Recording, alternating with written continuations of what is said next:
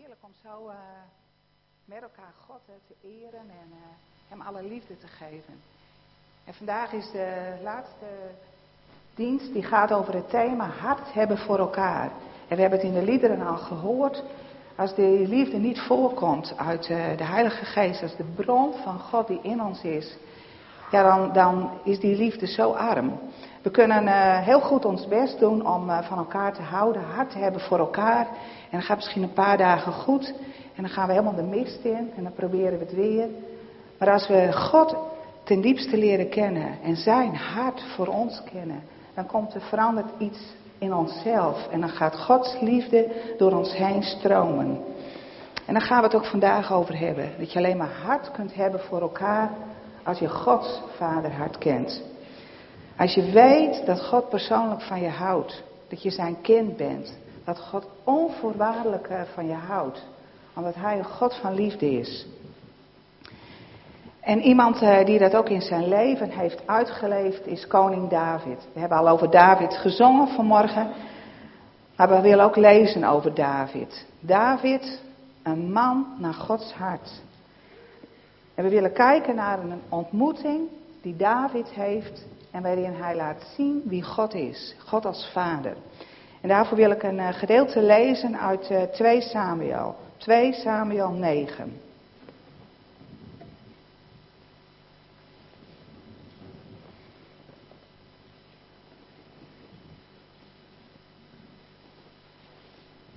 En dat begint met David vroeg. Is er nog iemand over van de familie van Saul? Die zal ik dan goed behandelen. Dat ben ik aan Jonathan verplicht.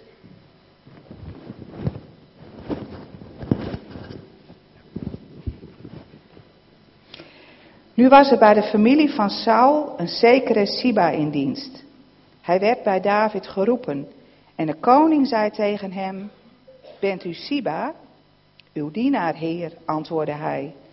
En de koning vroeg hem: Is er nog iemand over van de familie van Saul? Die zal ik goed behandelen, zoals God dat voorschrijft. En Siba antwoordde: Er is nog een zoon van Jonathan, een kreupele. Waar is hij? vroeg de koning hem. En Siba antwoordde: Hij woont bij Magier, de zoon van Amiel, in Lo-Debar. En koning David liet de zoon van Jonathan, de kleinzoon van Saul, ophalen uit het huis van Magier in Lo-Debar. Toen hij bij David kwam, liet hij zich op zijn knie, knieën vallen en boog diep voorover. Mephibozet, vroeg David, en hij antwoordde, ik ben uw dienaar, heer. En daarop zei David tegen hem, wees niet bang. Ik verzeker u dat ik u goed zal behandelen. Dat ben ik aan uw vader Jonathan verplicht. Ik zal u het land van uw grootvader Saul teruggeven. En voortaan bent u aan mijn tafel te gast. Opnieuw boog Mephibozet en hij zei, wie ben ik, heer, dat u zich bekommert om een dode hond als ik? Toen liet de koning Siba komen, de dienaar van Saul, en zei tegen hem, alles wat aan Saul en zijn familie behoorde, geef ik aan de kleinzoon van uw meester. U zult voor hem de grond bewerken, samen met uw zonen en knechten. En de opbrengst afdragen aan de kleinzoon van uw meester, zodat hij ervan leven kan. En Mephibozet, de kleinzoon van uw meester, is voortaan aan mijn tafel te gast. Zie beantwoordde de koning, zoals u beveelt, mijn heer en koning. Het zal gebeuren. Zo werd Mephibozet aan het hof opgenomen en behandeld als een van de koningszonen. Hij had een zoontje dat Micha heette. Siba, die zelf vijftien zonen en twintig knechten had, was met alle leden van zijn huishouding in dienst bij Mephibozet. Mephibozet woonde in Jeruzalem en was opgenomen aan het hof. Hij had een gebrek aan beide benen bijzonder verhaal, een bijzondere ontmoeting die uh, David daar heeft met Mephibozet. En ik wil eerst even terugkijken van hoe is dit nu eigenlijk, uh, ja wat is hier al vooraf gegaan. Dan gaan we even terug naar 1 Samuel 18.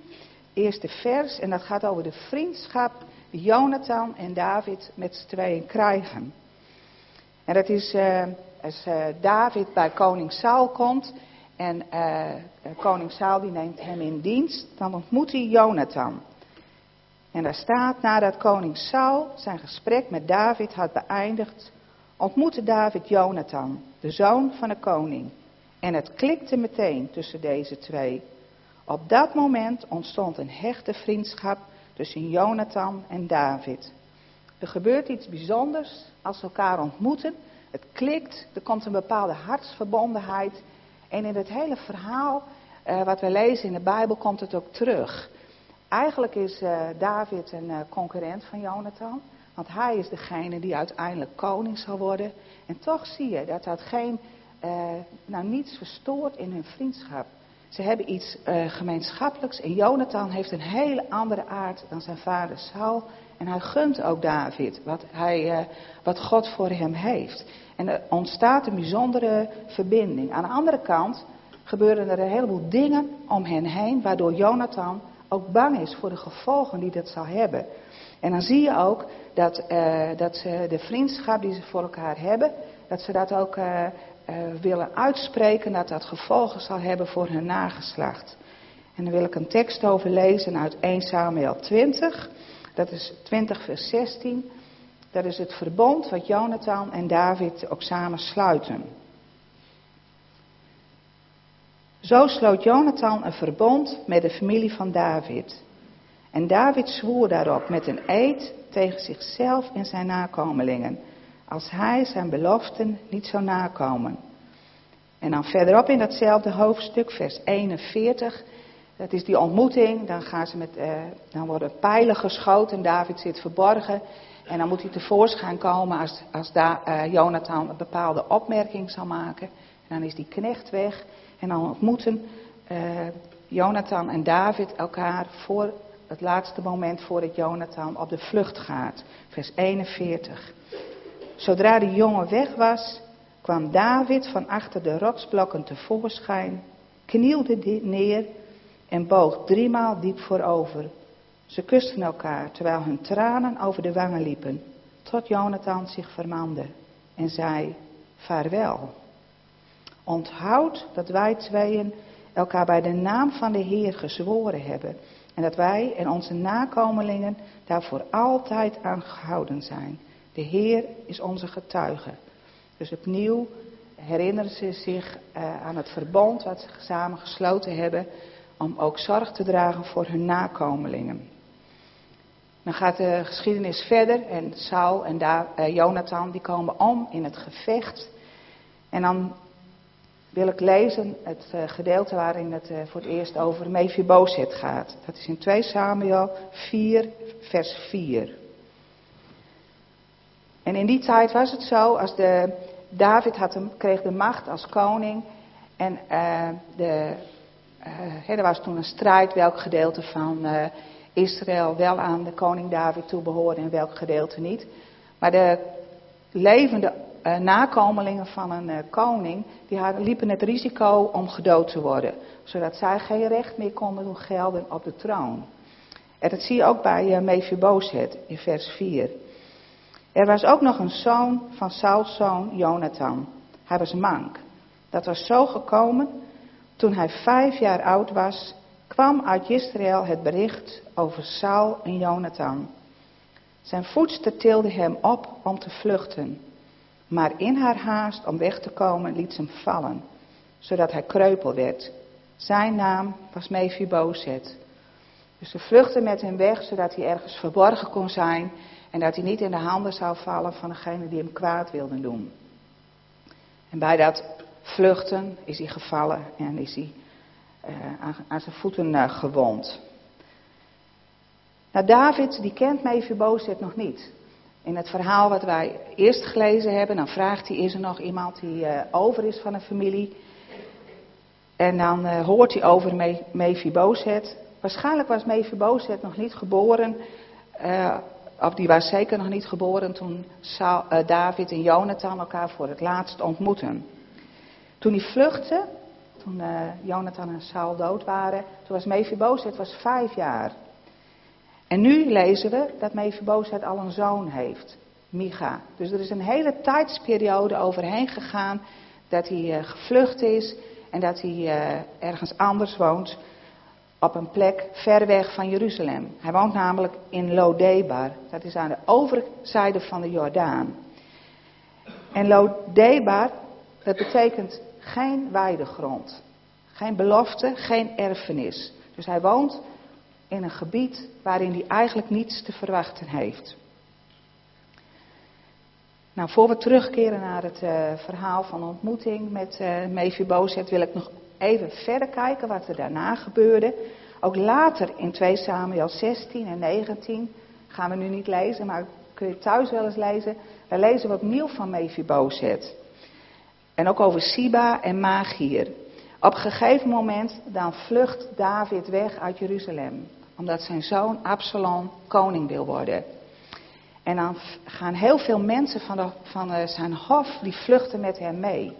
En ook Siba, die vlucht met hem mee en die biedt hem heel veel aan. Eten, ezels, een hele voorraad voor David omdat hij op de vlucht slaat. En dan vraagt David aan hem, waar is Mephibozet? Gaat hij niet met ons mee? En dan zegt Siba tegen hem, nee, Mephibozet die blijft hier in Jeruzalem, want hij denkt dat dit zijn kans is om opnieuw het koningschap, of om het koningschap terug te krijgen. Zo gemeen, het is een, eh, een leugen, want dat is helemaal niet in het hart van Mephibozet. Want Mephibozet blijft David trouw. En als, als David weer terugkomt vanuit zijn uh, vlucht, dan uh, blijkt dat Mephibozet zijn voeten niet heeft gewassen, zijn baard niet heeft geschoren en zijn kleren niet heeft verschoond. Totdat David terugkeert. Hij is zo bewogen met uh, David en hij heeft een relatie met hem gekregen. En hij wil helemaal niet voor hemzelf iets, iets opeisen. En David die, die, die vergeeft ook Siba, die krijgt niet, geen, geen straf voor wat hij gedaan heeft, maar David neemt hem aan. en ook Magier, degene waarbij uh, Mephibozet eerst woonde, die komt ook in het verhaal terug. Als David vlucht, dan is Magier degene die David voorziet van dekens, kookgraai en eten in de periode dat hij weggevlucht is van, vanuit Jeruzalem. Dus dat is even verderop wat, waar je weer iets terugziet van Mephibozet. Nou, dan gaan we terug naar de ontmoeting die David heeft met Mephibozet. David is een man naar Gods hart. Hij kent God. Hij deelt zijn hart met, uh, met God. En God kiest hem ook omdat hij ja, een uh, uh, man is die, die God zoekt, die zachtmoedig van karakter is. En daarom, omdat hij zo een relatie met God heeft, kan hij ook Gods hart laten zien aan Mephibozet. En in dat verhaal vind je eigenlijk twee dingen terug. Je vindt aan de ene kant het verhaal van ons. Hoe wij waren voordat we God kenden. En aan de andere kant zien we in, het, in die ontmoeting het verhaal van God. Hoe God laat zien dat Hij een vader is. En hoe Hij zijn liefde toont aan, uh, ja, aan maar ook aan ons wil tonen. Eerst gaan we even kijken naar ons verhaal. Voordat we God kenden, waren we ook kreupel. Waren we weg van de maaltijd van de koning. We waren misschien niet lichamelijk kreupel, maar wel geestelijk. De zonde, de last, de schande hadden we met ons, eh, droegen we met ons mee. We wilden misschien wel anders leven, maar we konden het niet. We zaten zo vast aan dingen die uh, in ons leven gekomen waren. En we konden niet de persoon worden zoals God ons eigenlijk wilde. Leven met God, leven in verbondenheid met God. En we waren het niet waard om bij God te komen. En wij hebben ook Gods grote genade mogen proeven. Dat we door, door de Heer Jezus zijn uh, vrijgezet. Dat we door de Heer Jezus de, de, de weg open is om bij de Vader te komen. Dat we heel dichtbij mogen zijn. Maaltijd met God mogen houden. Gods kind mochten we worden. En mogen we zijn. Als ik terugkijk in mijn eigen leven, hoe ik de God leerde kennen, is uh, zonder besef wel een proces geweest. Toen ik, uh, toen ik mijn leven aan God gaf, ja, vond ik eigenlijk dat ik wel aardig goed geleefd had. Ik was een gewoon burgermeisje. Had niet zo van die hele gekke uitschieters gedaan. Allemaal rare dingen. Dus uh, ik mijn vader wel vragen, want die is hier ook. Ik, ik, leefde, ik, gewoon, ik leefde gewoon. En eigenlijk, toen ik, toen ik wilde wel mijn leven aan God geven en met Hem leven. Maar wat zonde was niet zo heel duidelijk in, een besef in mijn leven. Maar hoe meer uh, ik ben gaan leven als christen, christen en hoe meer ik God heb leren kennen, wie Hij is in Zijn grootheid, in Zijn liefde en ook in Zijn uh, ja, zuiverheid, dan besef je pas wat, hoeveel dingen in jezelf zijn die niet passen bij God. En hoeveel dingen je verlangt die tegen God ingaan. Dus bij mij is dat best wel een proces geworden van, ja, wie ben ik eigenlijk? En hoe kijkt God naar mij? En hoe, wat is het dan een geweldig wonder dat God me vergeeft, dat God ons vergeeft. Dat we witter mogen worden dan sneeuw, alle zonde weggedaan. En dat Gods geweldige genade voor ons is. Dat we niet meer eh, zelf in eigen kracht dingen hoeven te doen, maar dat we het van God mogen ontvangen. Niet onszelf hoeven te bewijzen, niet iets hoeven te presteren. Niet te ploeteren voor God. Vind ik ook wel een geweldig voorrecht. Je, je kan soms zo druk zijn met de dingen voor God. En God zegt, leef maar gewoon in de dingen die ik geef. Geniet, wees vrij en heb vreugde. Maar ook dat je niet je minder hoeft te voelen dan een ander. Dat je je naar beneden hoeft te drukken. Dat God je accepteert zoals je bent. En dat God intens van je houdt. Onvoorwaardelijke liefde. Niets in je leven kan daar iets aan veranderen. Mijn leven is totaal veranderd toen ik Gods vaderliefde proefde voor de allereerste keer. En dat je weet dat die liefde van God er altijd voor je is. Dat God ook altijd bij je is. Nooit, je nooit in de steek laat. Je nooit alleen laat. Maar dat Gods vaderhart naar je uitgaat. Hoe je ook leeft en wat je ook doet. Je kunt daar niets aan verdienen om het voor elkaar te krijgen. Gods hart gaat naar ons allemaal uit. En dan mogen we uit leven, uit die genade. En dat mogen we meer en meer leren kennen. En daaruit leven. Geweldig voorrecht. En dan Gods verhaal. Hoe God zich laat zien als vader, ook in dit, uh, deze ontmoeting tussen David en Mephibozet. David zoekt naar iemand in Sauls familie. En niet om zelf iets goeds te doen, maar hij zegt om Gods goedheid te laten zien. David weet wat Gods goedheid is. En die wil hij doorgeven aan iemand van Sauls familie. Ook om zijn vriend Jonathan, dat noemt hij ook met name. God, die goedheid van God, die kent David. En die wil, die, eh, die wil hij delen. Vaak geloven wij ook in zoveel leugens. Dat we niet denken dat God het goede wil. Laten we andere dingen in ons toe. En zien we niet hoeveel God van ons houdt. Maar David die kent dat. De goedheid van God. Ondanks alles wat hij meegemaakt heeft in zijn leven. Als je kijkt naar de tijd waarin hij moest wachten voor hij koning werd. Een periode ertussen gezeten heeft. Tussen zijn zalving en tot hij uiteindelijk koning werd. Wat hij meegemaakt heeft. Hij kan toch zeggen dat God goed is. En uh, hij neemt, uh, hij wil daarvan uitdelen. En God is ook zo. Hij wil uitdelen van zijn goedheid. Als we ons hart daarvoor openstellen. Maar wij mogen ook die goedheid van God doorgeven aan elkaar. We hebben gezongen dat we dat lied van aan een maaltijd wordt het stil. En dat we elkaar willen dienen. Dat we elkaar de liefde willen geven. Dat we er voor elkaar ja, door willen geven wat God in ons gelegd heeft. Dat is die goedheid van God. Dus als je zelf goedheid ontvangen hebt, dan, mag, dan kun je dat ook doorgeven naar anderen. Wat ook bijzonder is in dit verhaal, dat David degene is die het initiatief neemt. Hij zegt, waar is hij? vraagt hij over die Mephibozet. Waar is hij? Laat, laat hem dan halen. Laat hem meteen halen. Mephibozet, die is niet op zoek naar David. Sterker nog, hij heeft zich verstopt. Hij is op een plek gaan wonen, ver van Jeruzalem vandaan, over de Jordaan, een beetje aan de uh, zijkant van, van het land, Canaan, waar ook nog een gedeelte is wat erbij hoort, daar is hij gaan wonen. Hij heeft zich verstopt voor koning David. Hij is bang voor hem en hij wil niet opgemerkt worden. Dat deed me zo denken toen ik dit las ook aan Adam en Eva.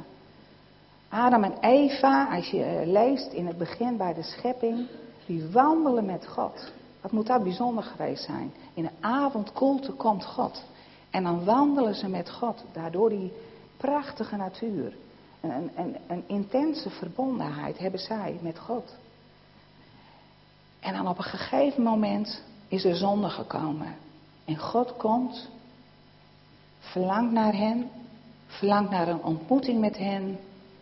En ze zijn er niet. Adam en Eva hebben zich verstopt. Ze schamen zich. Ze voelen de schande over, ja, over hun hele zijn. En ze hebben zich verstopt. En dat is zo wonderlijk. God weet natuurlijk wel dat ze zich verstopt hebben. Want hij weet alles en hij weet ook precies waar ze zitten. Maar dan neemt hij het initiatief. Hij zegt, Adam, Eva, waar zijn jullie? Misschien kennen jullie dat lied. Adam, where are you? Ik vind dat, vind dat zo'n bijzonder lied. Want je proeft het verlangen van God om de relatie te herstellen. Een zonde heeft gevolgen, maar God wil een relatie. God wil een relatie met, met, met zijn kinderen. God is een God van relatie. God heeft ons gemaakt omdat wij een relatie met Hem konden hebben. Toen Hij de hele schepping maakte, zei Hij dat het goed was. Maar God wilde uh, mensen maken waarmee Hij kon spreken, die naar Hem luisteren, die, die ja, hun leven aan Hem geven, die met Hem wandelen. Dus God nam daar het initiatief om Adam en Eva te zoeken. Zo kijkt God ook naar ons. God, God is op zoek naar een ieder mens. En God heeft jullie gezocht. En als je God nog niet kent, dan zoekt God jou nu. Want God wil degene zijn die je vader is. Die, die je leven totaal verandert. En die je vrijzet om met hem te leven. En als je hem niet kent, dan, dan, dan, roept God opnieuw vandaag tot je. Kom tot mij. En dan zou ik zeggen, ga naar hem toe. En neem het leven wat hij je wil geven. Maar zo neemt ook David, die neemt initiatief om Mephibozet te zoeken. En zo mogen wij ook uitreiken naar elkaar. Dat is ook het hart hebben voor elkaar, oog hebben voor elkaar, zien waarin we de ander iets nodig heeft. Gods hart proeven voor elkaar. God kan je anderen op het pad brengen. Dat kan hier in de kerk, dat kan op je werk, dat kan waar het ook maar is. Kan God je hart geven en het initiatief aan jou laten om uit te reiken naar iemand anders. Wat ook mooi is, dat David Mephibozet helemaal accepteert. Er staat niet voor niks een paar keer in dat Mephibozet is kreupel, dat zegt Siba meteen. Hij, hij, hij zegt niet, ja, er is een koning zo, maar hij zegt eigenlijk gelijk, er is wel iemand, maar hij markeert wel wat aan. En aan het einde van het verhaal staat het nog een keer, aan beide benen maar liefst, is hij, uh, is hij uh, verlamd. Hij is eigenlijk, is hij niet zoals hij hoort te zijn. Nou is het met ons ook niet vaak zo, dat er dingen aan ons mankeren. Misschien niet direct uiterlijk, maar ook in ons innerlijk. Hoe we zijn, wat eigenlijk niet is zoals het hoort te zijn. Maar wat mooi, David praat er helemaal niet over. Die accepteert het volkomen zoals hij is. Hij denkt niet, nou, er moet eerst van alles aan gebeuren. Ik moet eerst eens een keer zien hoe erg het is. En als het een beetje meevalt, eh, dan gaan we ermee door. En in die tijd is het heel bijzonder. Want juist in het Midden-Oosten en op meer plekken nog, ook op dit moment in, in de wereld, daar tellen mensen die gehandicapt zijn niet mee. Die worden achteraf gehouden, weggestopt. Dat is een schande. Een schande voor de familie. Maar David reikt uit naar wie Mephibozet is. En die kijkt niet naar hoe hij eruit ziet. Hij heeft niets om, om uh, zich voor te schamen. Het laat zo zien hoe Gods hart is. Hoe David uitreikt naar de ander. Weet je, we kunnen zelf soms denken dat we van alles op orde moeten brengen voordat we naar God toe gaan. Vooral als er dingen zijn die waar we zelf niet zo enthousiast over zijn. Dan denken we nou, ik maak het eerst wel voor elkaar en dan ga ik dan weer naar God toe.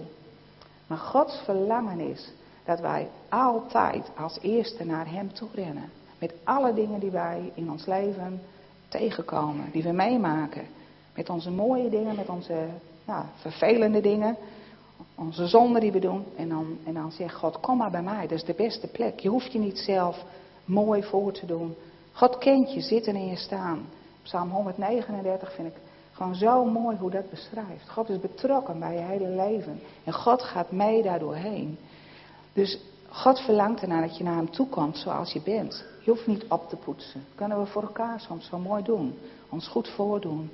Maar we mogen naar God toe gaan en weten dat God ons accepteert. En dat Hij zijn liefde aan ons wil geven, dat dat zijn verlangen is. Zo mogen wij ook elkaar accepteren. We mogen het mooie in elkaar zien en ook het minder mooie. Maar wat vooral bijzonder is, we mogen, we mogen met Gods ogen, met Gods hart naar elkaar kijken. Soms proef ik dat, een stukje bewogenheid voor iemand anders. En dat is eigenlijk, uh, ja, wat, hoe, meer, hoe meer van God in je is, dat is eigenlijk wat God wil. Dat dat vanuit, vanuit Hem voortkomt, hoe wij naar de ander kijken. En als we weten hoe God van ons houdt, ons vergeeft, ons uh, ja, steeds het nieuwe, nieuwe kans geeft, zo mogen we ook met elkaar omgaan. Nou, dan komt Mephibozet daarbij uh, David. En dan moet je je voorstellen, hij is zich verstopt, hij is weggegaan en dan moet hij daar komen, aan dat hof, in dat paleis, prachtig paleis, alle glamour die er is. Gisteren zijn wij naar het Loog geweest, hebben wij uh, iets gezien van alle prachtig uh, vertoon wat er in zo'n paleis kan zijn. En dan komt hij daar. En hij is bang, hij is bang. Hij denkt, nu gaat het gebeuren. Nu gaat die koning mij pakken. En hij komt daar binnen en hij buigt zich diep neer op zijn knieën. En wat zegt David dan tegen hem? Is niet bang. Vrees niet. Want Mephibozet, ik wil iets goeds aan je doen. Ik wil je niet oordelen, ik wil je niet doden, maar ik wil iets goeds aan jou doen. En wat ook zo bijzonder is, David die kent hem, die kent hem bij naam. Hij weet wie hij is en hij, hij is geïnteresseerd in hem. Zo is God ook geïnteresseerd in ons leven. Hij kent ons allemaal bij naam. En hij zegt ook tegen ons, wees niet bang, vrees niet, vrees niet. Hoe vaak zijn wij bang? Bang voor de dingen die voor ons staan, bang voor elkaar, misschien bang voor God. Zo vaak in de Bijbel vinden we terug, vrees niet. Jezus zegt het een aantal keren tegen zijn, uh, zegt het een aantal keren in het Nieuwe Testament. Als hij zijn discipelen daarop uitstuurt. Lezen we in Matthäus 10, vers 31, dat hij zegt, wees dus niet bang.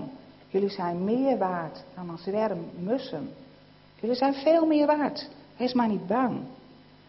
En als je dat verhaal leest, dat de Heer Jezus uh, naar de, als er een storm is en die discipelen die zitten in een boot en dan komt er iemand op hen toelopen en ze zijn bang, bang. Een spook, wat denken ze wat eraan komt? En dan zegt de Heer Jezus, blijf kalm. Ik ben het. Wees niet bang. Je hoeft niet bang te zijn. Maar ook in je leven als christen, als er een leider van een synagoge is, waarvan het kind, zijn kind op sterven ligt en hij gaat naar de Heer Jezus toe en hij pleit daarvoor. Dan zegt de Heer Jezus, in Marcus 5, vers 36. Wees niet bang, maar blijf geloven. Wat lijkt, wat lijkt David hier op de Heer Jezus? Dat hij tegen Mephibozet zegt, wees niet bang, want hij wil hem in ere herstellen. En hij zegt tegen hem, wees niet bang, ook niet voor wat komen gaat, want ik wil het goede aan je doen. Ik wil iets goeds aan je doen. En ik wil het goede aan je teruggeven. Om je vader Jonathan. En je hoeft niet bang te zijn. Zo mogen wij ook met elkaar omgaan. Geen vrees, ik heb het net al genoemd, voor elkaar niet. Maar in vrijheid. Wat een ontspanning geeft het als je jezelf mag zijn. In deze tijd van werken, van carrière maken, misschien van werkloosheid. Geen baan kunnen vinden. Dat je je waarde daar niet in vindt, maar dat je jezelf mag zijn. En dat God je accepteert. Dat je geen vrees hoeft te hebben. En dan vindt David het heerlijk om dingen goed te maken. Hij nodigt Mephibozet niet alleen uit, maar hij gaat hem teruggeven wat van hem afgenomen is. Dat zegt hij ook tegen hem. Hij geeft het land van grootvader Saul geeft hij terug. Mephibozet heeft geleden. Die heeft geleden dat hij niet meer een koningszoon is. Dat hij kreupel is. Dat hij verstopt leeft. Als het ware de schande is over zijn leven. En het land van Saul was al weggegeven. Maar het wordt teruggegeven. En het is zo bijzonder. De naam Mephibozet, dat betekent vernietiger van schande. Zo bijzonder. Iemand die in zijn leven de schande heeft meegedragen. Die schande is door God vernietigd. En dat de vernietige verschande, David herstelt hem in ere. Dat is wat onze redder, onze Heer Jezus ook voor ons doet. Wij hoeven geen schande en schaamte meer te hebben. Het wordt van ons afgedaan. Het wordt vernietigd. En lo debar, dat zei ik zo straks al, dat betekende geen weidegrond, geen belofte. Eigenlijk geen erfenis. Want als je geen land hebt, heb je ook geen mogelijkheden van inkomsten, geen bron van inkomsten. En het wordt aan hem teruggegeven. Hij krijgt het land terug. Het wordt omgekeerd. Hij krijgt wel weidegrond, wel een belofte en wel een erfenis. En het is niet zomaar een stukje land, want die Siba had ook een grote familie, 15 kinderen maar liefst. En ook nog 20 knechten. En die moesten allemaal voor het land gaan zorgen. Dus het was een aardig terrein. Maar dat is ook hoe God aan ons doet. God geeft ons ook een belofte. God geeft ons een erfenis. Nu al mogen wij voor altijd met God verbonden zijn. En in de eeuwigheid mogen we bij God zijn. Wat een geweldige belofte, wat een geweldige erfenis hebben wij als we, als we een kind van God geworden zijn. En, en David, die neemt ook letterlijk de schande van Mephibozet af. Je kan je voorstellen dat hij daar komt, hij noemt zichzelf een dode hond. Voor, hè, wie heeft er nou aandacht voor mij, zo'n scharmenkel op de grond. En hij wordt, ik denk dat hij koningskleren aankrijgt. Dat hij gewassen wordt en gebaat wordt. En hij liep voorover en gebogen. En hij mag weer vier en rechtop gaan. Hij wordt hersteld in wie hij was. En, en David geeft hem een nieuwe toekomst. Geeft hem nieuwe kansen. Nieuwe mogelijkheden om te leven. En David weet zelf in zijn leven ook zo goed wat het is om vernieuwd en verfrist te worden. Psalm 23 is een psalm die we allemaal heel goed kennen. Het lied van de herder. En in het uh, psalm 23, daar staat in vers 3 ook, God geeft mij nieuwe kracht. En in uh, de NBG staat, hij verkwikt mijn ziel. God is degene die ons steeds wil verfrissen, wil vernieuwen, ons nieuwe kansen wil geven, nieuwe mogelijkheden. Daar waar wij zijn, komt God. Het is in Psalm 23 ook zo mooi. Er is van alles gaande. De vijanden om, uh, die woeden om, om, om de herder heen. En dan mag die komen aan een maaltijd. En dan, ik stel me dat voor. Die gaat daar zitten. Wordt, wordt overladen met heerlijk eten. De schoenen worden gepoetst. als het ware alles wat nodig is wordt gegeven. En dan zegt God, en nu weer op uit. Nu weer het leven in verkwikt worden, nieuwe beloften van God krijgen. Misschien verandert je situatie niet. Maar in jou ervaar je Gods verfrissing en Gods vernieuwing en Gods kracht. En zo, dat geeft David door aan Mephibozet. En dat mogen wij ook doorgeven aan elkaar. Als je zelf nieuwe leven hebt ontvangen, nieuwe kansen, nieuwe mogelijkheden, mag je ook elkaar daarin wel aanmoedigen. Mag je elkaar daarmee bemoedigen. Het leven wat God geeft is zo geweldig. Zo'n avontuur. En in je houding met elkaar mag je dat merken. Elkaar vergeven. Bereidheid om elkaar te accepteren. Om dingen weg te doen en niet erop door te gaan. En wat ook zo mooi is in dit verhaal. David heeft zelf ook een nageslacht. Maar hij biedt ruimte aan Mephibozet om als zoon opgenomen te worden in zijn familie. David verlangt ernaar om nog een koningszoon te hebben. Mephibozet komt gebogen naar de koning als dienaar, maar David maakt hem tot zoon. Hij mag aan de tafel van de koning zitten en delen in de heerlijke maaltijd. Hij wordt behandeld als een echte koningszoon, in ere hersteld. En zo verlangt God naar zijn zonen, naar ons, als kinderen. Maakt niet uit hoeveel kinderen God al heeft. Hij verlangt ernaar dat ieder die plek vindt. God heeft ons gemaakt, zodat wij zullen ontdekken wie Hij is. Ik denk, voor God is betrokken geweest met ons leven. Hij heeft ons gezien. Vanaf het moment dat wij eh, als een, ja, tot ontstaan kwamen in de baarmoeder van je moeder. Op dat moment kende God je al. En hij heeft gezien dat je geboren werd. Toen je ouders je voor het eerst zagen, had God je al lang gezien. En God zag je door je leven heen. En God verlangde ernaar. Of God verlangt ernaar dat je Hem leert kennen. Voor God is het zo'n geweldig geblijdschap. Als wij Hem leren kennen. Als de God die leeft. Als de God die een relatie met ons wil. Dan is er zo'n vreugde in de hemel. Als wij bij Gods gezin gaan horen. Want dat is waar God ons bedoeld, voor, voor bedoeld heeft. Kind zijn bij de Vader. Jezelf zijn in Gods liefde ontvangen. Deel hebben aan Gods heerlijkheid.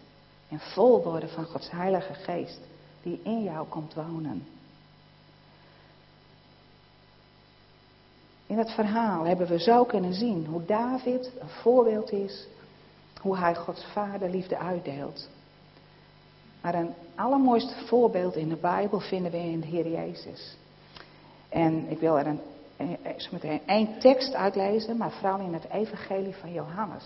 Vind je zoveel over de verbondenheid van de Heer Jezus met zijn Vader. We willen ook zo kijken naar Johannes 14 van vers 9. Want de Heer Jezus, Hij weet wie de Vader is. Hij is bij de Vader geweest in de hemel. En hij heeft zo'n nauwe verbondenheid met de Vader. Hij zegt van alles wat ik zeg, dat doe ik niet uit mezelf, maar het komt voort uit de Vader. Wat ik spreek, wat ik laat zien, dat komt voort uit, uit de relatie met mijn Vader. Ik ben in de Vader. En de Vader is in mij. En ik wil lezen van Johannes 14, vers 9 tot 11. En Jezus zei, ik ben nu al zo lang bij jullie en nog ken je me niet, Filippus? Wie mij gezien heeft, heeft de Vader gezien. Waarom vraag je dan om de Vader te mogen zien? Geloof je niet dat ik in de Vader ben en dat de Vader in mij is? Ik spreek niet namens mijzelf als ik tegen jullie spreek, maar de Vader die in mij blijft, doet zijn werk door mij. Geloof me, ik ben in de Vader en de Vader is in mij. Als je mij niet gelooft, geloof het dan om wat Hij doet. Dat is de Heer Jezus. Hij laat niet zichzelf zien. Hij komt niet op van, nou, dit ben ik. Maar hij komt namens de Vader. Hij laat zien wie de Vader is. Hij laat het hart zien van de Vader. Hij toont de liefde van de Vader. Hij spreekt de woorden van de Vader. En in die relatie met God mogen wij ook staan. Wij mogen ook zo verbonden zijn met onze Vader. En wij mogen ook in ons leven woorden spreken die uit Gods vaderhart voorkomen. Liefde die uit Gods vaderhart voortkomt. Dan ontstaat er hart voor elkaar. Als je weet dat God jou accepteert, dat je jezelf mag zijn, dan kun je de ander accepteren. Als je Gods liefde echt ontvangt.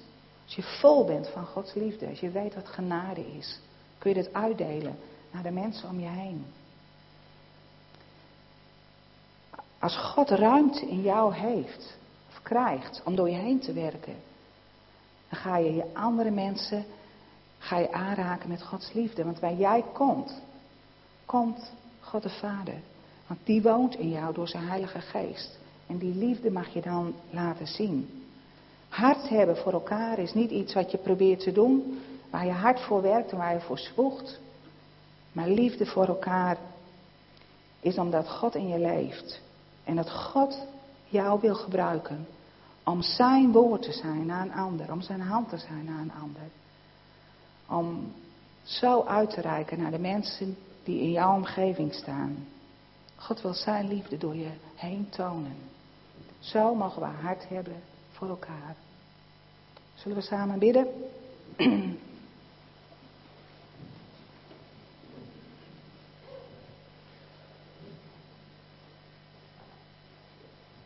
Dank u wel. Heer, dank u wel. Wat is het, wat is het geweldig. Heer, dat u kennen als onze God, als onze Vader. Heer, dank u wel dat u ons naar uzelf getrokken hebt. Dat we een maaltijd mogen houden met u. Dicht aan uw hart mogen zijn.